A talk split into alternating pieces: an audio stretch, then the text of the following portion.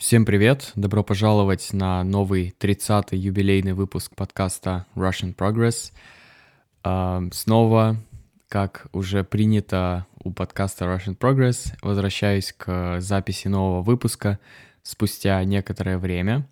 На этот раз прошел месяц где-то с последнего эпизода, и сразу, наверное, стоит сказать для тех, кто слушает первый раз подкаст Russian Progress, что это подкаст для изучения русского языка, для тех, кто учит русский язык и у кого уже средний или более продвинутый уровень, и кому нужно практиковать русский на слух. Вот, собственно, для этого для этих людей я записываю эти выпуски подкаста, и также они сопровождаются транскрипцией, чтобы можно было заниматься, изучать язык на практике, то есть через сам язык, не в отрыве от контекста изучать, от самого контента изучать язык через какие-то правила, учебники и так далее, хотя этим тоже можно вполне заниматься, но я лично сам, когда изучаю иностранные языки, я предпочитаю слушать что-то, что мне интересно, и надеюсь, что этот подкаст вам интересен. Сегодня у нас 30-й выпуск, и как, собственно, обычно я начал с того, что я давно не публиковал, а не публиковал я месяц. И в этом выпуске подкаста, как вы уже поняли из названия, я назвал его «Истории из Сибири» или «Новости из Сибири». В общем, в нем я хочу рассказать, что произошло за этот месяц. Сложно записывать на какие-то конкретные темы подкасты. Самое простое лично для меня — это говорить о том, что происходит в моей жизни. И, тем не менее, это все-таки, я надеюсь, может быть полезно для тех, кто изучает язык, потому что это, как правило, бытовые какие-то вещи, то есть вещи, которые происходят не только со мной, со многими людьми.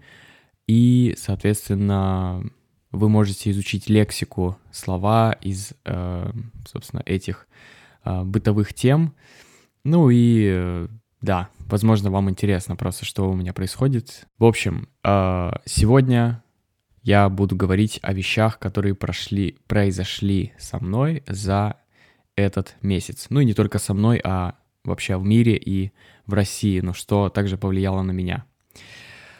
Первая такая вещь и причина, по которой я перестал на время публиковать подкаст и публиковать видео. В феврале я был очень неактивен, то есть если в январе я поставил там перед собой цель, как обычно это бывает, регулярно публиковать контент, и я в принципе следовал расписанию, то есть я публиковал каждую неделю, у меня был подкаст, видео, и что-то на Патреоне я публиковал. Я опубликовал много контента, и это, конечно, было круто. Мне очень нравилось то, что я что-то полезное делаю, вот это ощущение, и была активность на канале, и на Патреоне тоже больше людей начали подписываться, но в том числе и вышло так, что, в общем, все усилия, которые я направил на то, чтобы развить, собственно, проект, набрать аудиторию, и в том числе и на Патреоне, в конечном счете это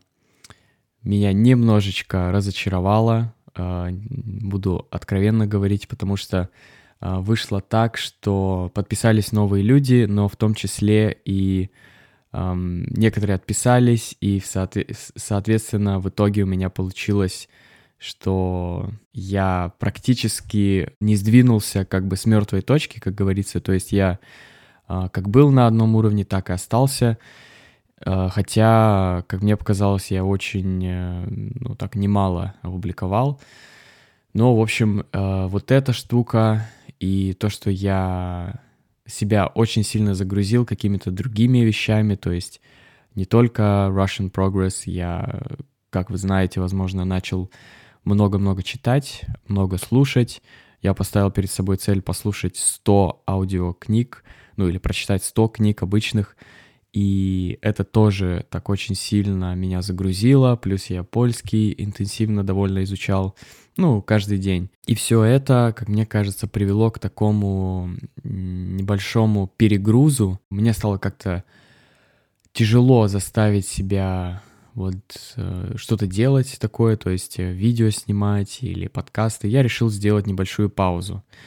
В общем, решил сделать паузу, ну и опять же на фоне того, что я был в Петербурге. Санкт-Петербург зимой — это не самое, скажем так, позитивное место, не самое яркое, не самое, скажем, приятное, в котором ты хочешь находиться. Почему? Потому что очень темно и серо, как-то мрачновато, мрачно. Не знаю, как у вас, но у меня, по крайней мере, настроение очень сильно зависит от погоды.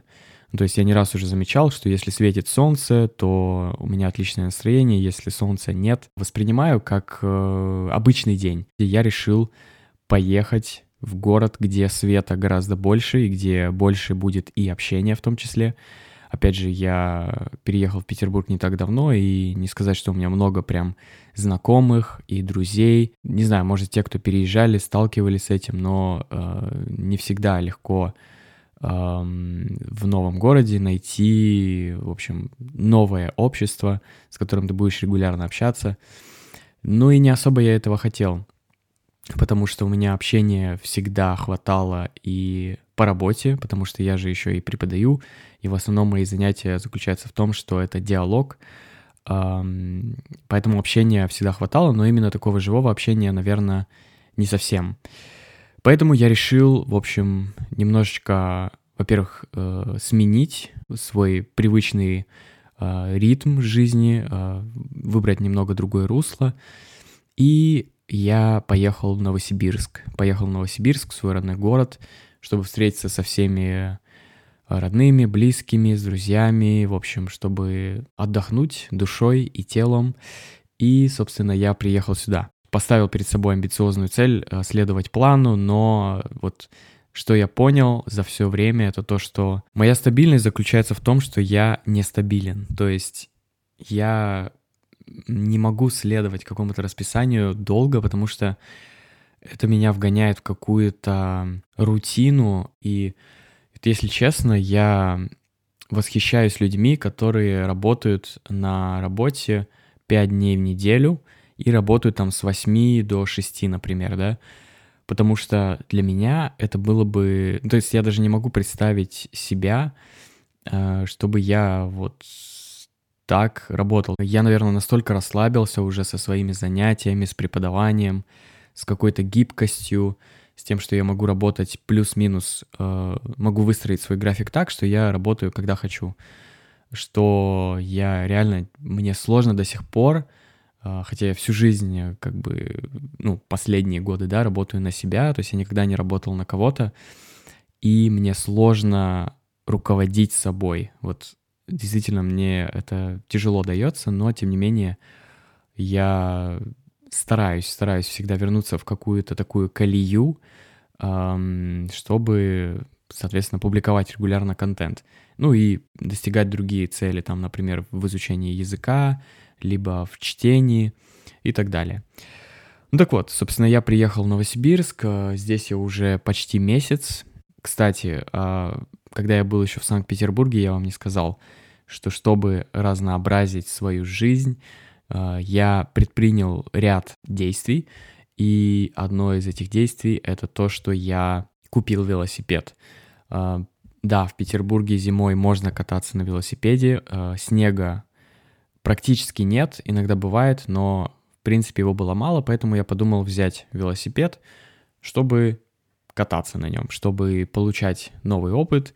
Ну и плюс мне повезло, потому что я зашел на сайт Авито. Есть у нас в России такой сайт, где ты можешь взять БУ вещи, то есть вещи, которые кем-то использовались и сейчас продаются, то есть БУшные вещи, вещи, которые у кого-то были, и они их продают. То есть у нас есть такой сайт, он самый популярный сейчас, по-моему, есть еще Юла. В общем, там можно найти все, что угодно.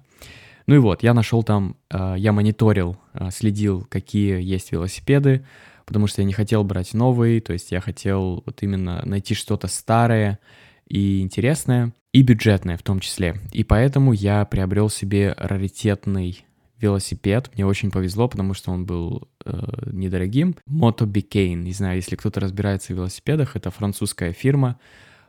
и он 1978 года, что ли, и 79-го, ну, короче, очень старый, и это просто кайф, то есть он шоссейник, шоссейный велосипед, ну, он просто очень красивый, он очень быстрый и так далее. Короче, я очень рад, что я приобрел этот велик. Ну и, собственно, на нем я катался, несколько раз покатался, и все. И потом я уехал в Новосибирск. Да, кстати, благодаря этому велосипеду, или точнее из-за этого велосипеда, я разбил экран на телефоне, и это тоже была одна из причин, почему я не записываю новых видео, публикую те, которые уже записал. Это то, что возникли какие-то проблемы с изображением, то есть как-то какие-то моргания, то есть появляется какой-то черный экран внезапно, когда записываешь видео. Ну, в общем, какие-то проблемы технического характера, и я еще до сих пор не отремонтировал телефон, в общем, надо это сделать, и буду записывать именно новые видео. Вот, а сейчас я записываю этот выпуск подкаста в формате видео на веб-камеру ноутбука, поэтому качество не самое лучшее, но все-таки решил также добавить видео, потому что, возможно, кто-то смотрит через Patreon, ну, то есть в формате YouTube-видео, потому что я также пишу субтитры. В общем, да, я публикую подкасты также в формате видео для удобства тех, кто хочет использовать именно видео в изучении. Ну и вот, следующая вещь — это то, что я собрался поехать в Испанию, и, кстати, я в связи с этим постригся. Постригся я, потому что я хотел как бы максимизировать свои шансы на получение визы. Ну нет, я на самом деле шучу, просто еще одна такая бытовая вещь, о которой можно сказать, которая не несет какого-то большого смысла, но просто хотел бы озвучить, чтобы вы попрактиковались на эту тему. Так вот, когда у тебя отрастают волосы, ты идешь стричься к парикмахеру, либо к барберу, соответственно, в парикмахерскую, либо в барбершоп.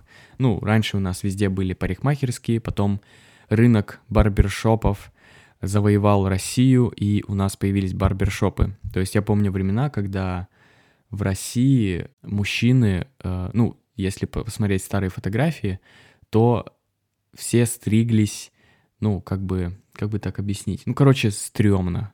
Очень стрёмно все стриглись, потому что у нас просто не было барбершопов.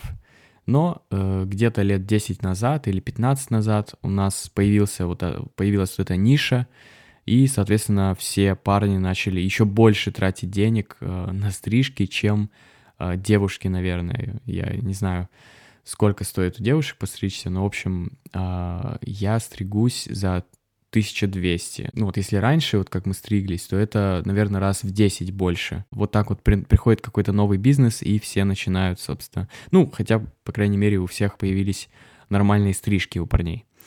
Вот. Соответственно, я постригся, сделал фотографии и подался на испанскую визу. Я, кстати, об этом тоже писал на Патреоне где-то. Ну, в общем, собирался я поехать в Испанию. Я взял еще билет в январе, совершенно спонтанно, потому что, опять же, что-то у меня какой-то был бзик, было желание выбиться из рутины и поехать спонтанно в Испанию, просто потому что, вот без причины. Ну и вот, соответственно, я начал подавать документы в Испанию, обнаружил, что я не могу этого сделать, так как я не прописан в Санкт-Петербурге. Не буду углубляться в подробности, но, в общем, если ты живешь в каком-то городе России, ты должен быть там прописан.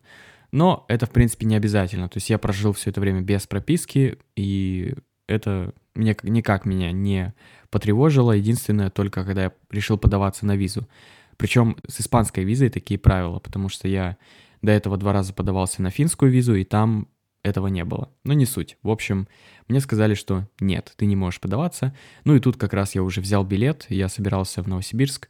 Ну и я подумал, что почему бы мне не податься в Новосибирске. Это что касается Санкт-Петербурга. Теперь, скажем так, вторая часть, уже часть в Новосибирске. А нет, еще осталась одна вещь, которую я начал в Санкт-Петербурге еще, и это я вернулся в преподавание. То есть в январе я решил сконцентрироваться полностью на Russian Progress, соответственно, на контенте и на Патреоне. И вообще не преподавал. То есть я не провел ни одного занятия, что, в принципе, отразилось на моей экономической ситуации. В конце месяца я посмотрел на свои доходы-расходы и понял, что, наверное, все-таки мне рано пока отказываться от преподавания. Ну, не то чтобы я хочу прям отказаться, просто я хотел полностью сконцентрироваться именно на Russian Progress, на проекте. И я понял, что, короче, я пока не вывожу по доходам и вернулся в преподавание. Ну, не только еще и поэтому, потому что еще я хотел, опять же, разнообразия какого-то. И я начал преподавать, опять же, русский. У меня появился новый ученик. Крис, если слушаешь, то привет. И если вы хотите заниматься, также со Стасом, потому что еще также Стас преподает на сайте, да, то есть можете зайти на сайт и записаться на занятия, вот. Но также помимо преподавания русского я решил вернуться в преподавание иностранных языков, потому что до этого, до всего проекта, до Russian Progress, я преподавал языки. Сначала я преподавал итальянский, о чем мне сейчас немного стыдно говорить, потому что мой итальянский не настолько хороший, чтобы его преподавать. Но, тем не менее, я тогда преподавал его тем, у кого нулевой уровень, поэтому, в принципе, мог какие-то знания передать. Также я преподавал английский, испанский и французский. И я понял, что в последнее время я практически не использую вот эти все языки, и подумал, что было бы здорово преподавать с целью практики языков. Да, такая немного корыстная, эгоистичная цель, но, с другой стороны, она и тоже немного альтруистичная, потому что я решил попробовать такую новую систему, при которой я провожу занятия, то есть я не говорю о стоимости занятия, но в конце занятия я спрашиваю, а сколько вы считаете это стоит, сколько вы готовы заплатить за вот это занятие. И, соответственно, люди все говорили плюс-минус одно и то же число, оно отличается от тех цен, которые у меня в общем, преподавание русского, но, скажем так, они значительно ниже, потому что, очевидно, покупательская способность в России, она гораздо ниже, чем в других странах Европы, в США и так далее. Поэтому, очевидно, цена была ниже, но я все равно соглашался, потому что я давно не преподавал языки, и, опять же, у меня была цель практиковать, но практиковать в том числе и получая какой-то доход с этого. Вот, в общем, такое сплетение выгод. Как обычно, я люблю, в общем, находить вещи, занятия, которые приносят максимум пользы мне и, соответственно, другим людям. Поэтому я вот начал этим заниматься. И прошел уже месяц с тех пор, как я попреподавал. Я набрал довольно быстро учеников, потому что у меня есть языковая группа, и я просто сделал там анонс и набрал себе клиентов, ну и, собственно, попреподавал. Ну и сейчас у меня тоже остались некоторые ученики, с некоторыми у нас было всего несколько занятий, и какой вывод я могу сделать? А вывод очень простой, что, конечно, это все здорово, это классная задумка, но все-таки, наверное, стоит сконцентрироваться на одном, потому что я не чувствовал себя каким-то большим специалистом в преподавании иностранных языков, потому что я их немножечко подзабыл, и потому что это не совсем мое, что ли. Я не знаю, как сказать, но это сложно. То есть изучать языки для меня гораздо проще, чем преподавать их. В случае с русским это совершенно другая история, потому что я носитель русского языка, и я могу дать гораздо больше. Я могу дать фидбэк, я могу дать обратную связь, но у меня произношение носителя, грамматика носителя, лексика носителя, то есть, ну, общение с носителем, оно очень полезно, потому что ты даже когда слушаешь носителя, ты уже учишься, а когда он тебе еще дает обратную связь, так это максимум, наверное, что можно получить, какую пользу можешь получить в изучении языка. Вот, поэтому я думаю, что стоит мне, наверное, сконцентрироваться на преподавании русского, на, соответственно, создании контента регулярно. Когда ты нерегулярно публикуешь, ты теряешь, что ли, навык и вообще теряешь вот этот, как по-английски говорится, momentum, то есть когда ты встал в такую колею, и ты просто едешь по этой колее, и ты уже не замечаешь, что это сложно, а это реально сложно. Я вот заставлял себя записать этот выпуск подкаста, наверное, 2 дня, потому что, не знаю, у меня какой-то внутренний перфекционист. Я хочу, чтобы было все максимально грамотно, структурировано, интересно и так далее, но, не знаю, как по моим ощущениям, не всегда это получается, но все равно я считаю, что лучше все-таки действовать и уже по ходу публикации, как-то оптимизировать все это дело и с каждым разом публиковать все лучший контент. Ну и вот, собственно, я преподавал, я опубликовал 2 видео в феврале, и я проводил время с родными и близкими. Это, в принципе, основные вещи, которые я делал в феврале. Ну и также я слушал книжки. Это обязательно. Конечно, не так интенсивно, как в Санкт-Петербурге, потому что там меня ничего не отвлекало. То есть я жил один, и большую часть времени проводил один. И наушники постоянно были в моих ушах. Я слушал просто настолько много. То есть я выходил из дома, я слушал польский, потом я куда-то шел, слушал какую-то книгу, потом возвращался, смотрел YouTube, потом что-то делал, монтировал, там, не знаю, или проводил занятия. Ну, в общем, у меня постоянно была какая-то информация. Вот сейчас нет, сейчас я больше времени общаюсь с живыми людьми, и, тем не менее, я за февраль успел прочитать 2 книги. Первая книга — это книга Льва Николаевича Толстого «Так что же нам делать?» она, по-моему, называется. И эта книга, она меня завлекла, конечно же, своим вопросом, своим названием «Так что же нам делать?», потому что я думал, что это будет о философии на тему «Жизнь в России». Вот я думал, это будет из этого разряда, потому что где какая-то еще подобная книга есть у нашего русского классика «Как нам быть?» или что-то вроде того. Короче, я думал, что это будет о России, и мне ситуация в России сейчас очень интересна в связи с взрослением, не знаю, каким-то, может быть, и смещением интересов в сторону урбанистики. Я интересуюсь урбанистикой теперь. Кстати, вот у меня здесь просто библия урбанистической литературы, и это «Смерть и жизнь больших американских городов» Джейн Джейкобс. В общем, я читаю вот сейчас 2-ю уже книгу, 3-ю, на самом деле, книгу об урбанистике, посмотрел кучу видео на эту тему, и все это меня, в общем, привело к тому, что я начал задумываться о вообще жизни в России и о ситуации в России, политической в том числе. Я, кстати, на эту тему не высказываюсь, ну, еще не высказывался, не знаю, может, выскажусь когда-нибудь, потому что, мне кажется, это такая, это острая довольно тема, ну, вот говорить именно о политике. Скажу только то, что меня это интересует, ну, и, соответственно, к чему это все? К тому, что я прочитал вот эту книгу первую, да, о России, как я думал.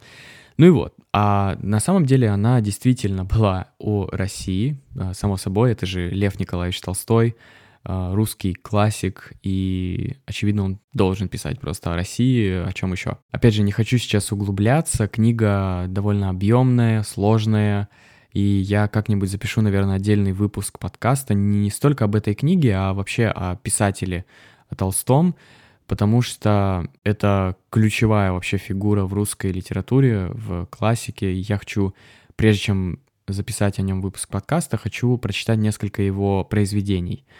Ну и вот, это первое произведение, по-моему, которое упало мне в копилку от этого автора, и, соответственно, буду читать последующие. Ну, в общем, книга довольно интересная. Не такая сложная, но о чем она, я просто сейчас...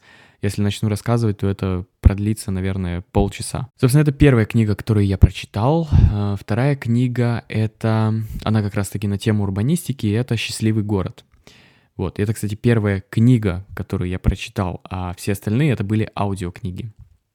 Вот, я уже рассказывал, почему я слушаю аудиокниги, потому что это эффективнее, это проще, быстрее и так далее.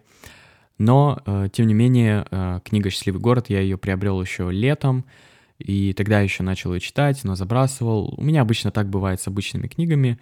я просто начинаю их и потом забрасываю, потому что, не знаю, мне не хватает усидчивости, чтобы прочитать книгу. С аудиокнигами как-то попроще. Книга очень интересная. Книга — это о том, что из себя должен представлять или что из себя может представлять город, в котором максимальное количество его жителей счастливы. В ней описываются вещи, которые влияют на твое счастье. Есть конкретные решения градостроительные, которые так или иначе оказывают на нас влияние конкретное. Ну и, соответственно, там приведено кучу исследований, подтверждающие какие-то выводы относительно того, что вот это, например, правильно, это неправильно, парковки по всему городу — это неправильно, зеленый город — это правильно, велосипеды — это правильно. Ну, в общем, я немного утрирую, но суть такова. То есть почему зеленый город с красивыми кафе, велодорожками, сокращением числа машин, почему это хорошо? В общем, там вполне это простым языком интересно объясняется. И также там много говорится вообще о всех городах в мире, но по большей степени говорится об американских городах, потому что книга написана американским автором. Там говорится о проблеме США, когда они строили пригороды далеко от центра, и люди были вынуждены покупать автомобили, много ездить. Часто не было даже тротуаров. То есть просто можно было только на машине добраться до торгового центра там или до города. И описывали вот эту проблему с автомобилизацией, с тем, что люди уезжали из центров, центры приходили в упадок и так далее. Ну, в общем, о том, какие градостроительные ошибки были допущены, о том, как их исправили или исправляют, или не исправляют. Ну и, соответственно, о том, что делает нас счастливыми в городе. Вот. Очень интересная книга, всем рекомендую. Называется «Счастливый город». Автора я сейчас не помню, у меня нет ее под рукой. Как я уже сказал, я ее подарил. Ну и вот, собственно, это две книги, которые я прочитал. И далее, я не знаю, вы слушаете еще или нет, но уже показывает 30 минут. Не знаю, я так долго никогда не записывал. Не знаю, что из этого выйдет, но продолжим. Дальше что произошло, это то, что я же собирался делать визу в Испанию, и, по идее, сейчас я уже должен находиться в Испании, но в Испании я не нахожусь. Почему? Дело все в том, что когда я приехал сюда, я отравился. Я отравился буквально 2 недели назад или неделю даже назад. Я отравился. Что это значит? Это значит, что я съел что-то не то, что-то просроченное, что-то плохое, и, соответственно, мне стало очень плохо, то есть меня тошнило, это значит, что то, что я съел, выходило через рот. Я могу, наверное, подробно поговорить об этом в дополнительном выпуске. Да, кстати, кто не слышал, я теперь публикую дополнительные выпуски подкаста, просто где я объясняю какие-то слова, которые мне кажутся интересными, на какую-то конкретную тему, либо какие-то моменты, связанные с культурой, с менталитетом, то есть то, что сразу непонятно. Об этом я расскажу. Наверное, вот тема будет отравление, да, и вообще болезнь. Вот кому интересно, так что подключайтесь на Patreon, это буду публиковать. Далее, соответственно, я отравился, мне было очень плохо, настолько плохо, что я подумал, что, наверное, я не в состоянии поехать. То есть я отравился за 3 дня до поездки, хотя у меня были куплены уже все билеты. Ну и плюс я же собирался поехать не один, собирался поехать со знакомой, и она была обеспокоена ситуацией с коронавирусом в Европе, и в частности в Испании, потому что мы собирались в Мадрид. Плюс у меня там многие спрашивали, плюс я сам наблюдал за ситуацией. Ну и, я подумал, что, наверное, стоит не поехать, потому что ситуация напряженная, то есть она напряженная не столько в плане процента зараженных, я именно говорю сейчас про коронавирус в Европе, сколько про ситуацию с карантином. То есть если ты, например, приезжаешь в Испанию, теоретически усугубляется ситуация и объявляют карантин, да, это значит, что ты не сможешь уехать обратно. Или если ты вернешься в Россию, то тебе нужно будет пролежать 2 недели или месяц в заточении просто, то есть не выходить никуда. Поэтому я решил не рисковать, ну и плюс у меня был слабый иммунитет, я как раз отравился и еще восстанавливался долгое время, у меня была температура, в общем, я решил, что лучше наверное, подождать. Ну и, собственно, я отменил поездку, остался тут и все, начал жить, то есть продолжил жить свою жизнь. Ну как, не совсем, потому что реально была большая слабость после отравления. Я на неделю просто меня выбило абсолютно из всего моего привычного ритма. То есть я просто лежал, смотрел фильмы. Кстати, посмотрел фильм «Паразиты», который был номинирован на премию «Оскара». Довольно интересное кино, очень мне понравилось. Хотя, если честно, я не совсем понял, почему именно оно, вот это кино, получило премию «Оскара». Но, в общем... Я не кинокритик, в кино вообще не соображаю, поэтому вполне допускаю, что я могу не понимать, почему этот фильм получил «Оскара». Вот.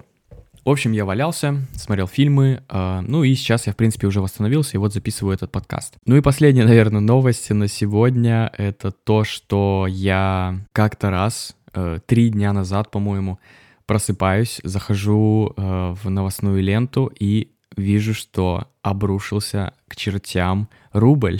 Рубль подешевел относительно доллара, то есть доллар у нас был 63, стал 72. Нет, 74. Что это значит?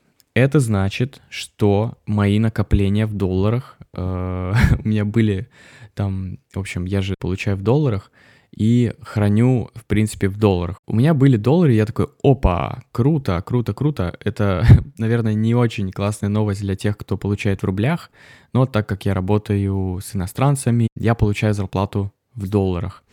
Соответственно, я такой, клево, теперь у меня стало больше денег. Смотрю, в общем, на курс, уже перевожу, там, сколько у меня денег, и обрадовался, что у меня стало больше денег. Но потом, когда я начал выводить деньги, я обнаружил, что курс не везде изменился. То есть там, где я выводил, то есть на PayPal, курс не поменялся. Я такой расстроился, а я уже, в общем, построил планы. Ну, так как я никуда не поехал, я сохранил деньги, плюс я там отменил авиабилеты, жилье. В общем, свои накопления я подумал потратить на технику. На технику, в частности, на новый MacBook. Вот, потому что мой уже старенький довольно-таки, ему уже 6 лет. И так как я накопил вот эти деньги, я подумал, что, наверное, сложно мне будет еще когда-либо с моими путешествиями, сложно мне будет накопить. Я решил взять вот новый компьютер. Ну и в связи с тем, что... рубль обрушился внезапно, соответственно, у меня стало больше денег немножечко, и, соответственно, скорее всего, если та же цена рубля, если останется, то вся техника вскоре подорожает. Ну, это мы уже проходили, я помню, когда в 2014 году я покупал свой MacBook, вот этот, через который сейчас записываю подкаст, я его покупал за 40 тысяч рублей, и в связи с известными событиями 2014 года, связанных с Крымом, у нас резко подскочил доллар. Ну, иными словами, у нас упал рубль вдвое, да, то есть рубль стоил 30, точнее, доллар стоил 30 рублей, и потом он стал стоить 60 рублей. Вот, соответственно, это привело к тому, что компьютер стоил 40 тысяч, когда я его брал, а потом, буквально спустя месяц или два, он стал стоить 80 тысяч рублей. То есть, грубо говоря, техника в 2 раза подорожала. Ну, по крайней мере, Apple. Поэтому я подумал, что срочно надо брать новый компьютер. Ну и занял небольшую сумму. Занял сумму, то есть взял денег взаймы у мамы. И, соответственно, приобрел себе новый комп. Вот сейчас я его жду. Ну и это значит, что я никуда не еду. В ближайшее время, разве что на конференцию собираюсь. И это значит, что у меня будет новый компьютер, чему я несказанно рад, потому что записывать и монтировать уже на этом тяжеловато. Он уже тяжело справляется со своими задачами, немножечко пыхтит, немножко кряхтит, но пока еще вроде вывозит, но с большим трудом. Да, собственно, это все новости на сегодня.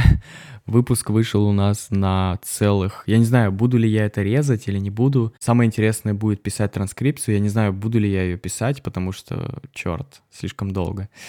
Но посмотрим. В любом случае, если вы вот это сейчас слушаете, то на следующий день вы на Патреоне получите эксклюзивный дополнительный подкаст, в котором я объясню что-нибудь, скорее всего, про болезнь, потому что, наверное, это актуально сейчас, так как весна и всякие вирусы появляются. Так что, да, наверное, об этом поговорю, ну или о чем-то еще. На этом все. Даже как-то, вот знаете, разговорился, уже не хочется заканчивать этот выпуск подкаста, но услышимся в следующих выпусках, и следующий уже будет покороче и о чем-нибудь более содержательном и полезном. Все, до свидания.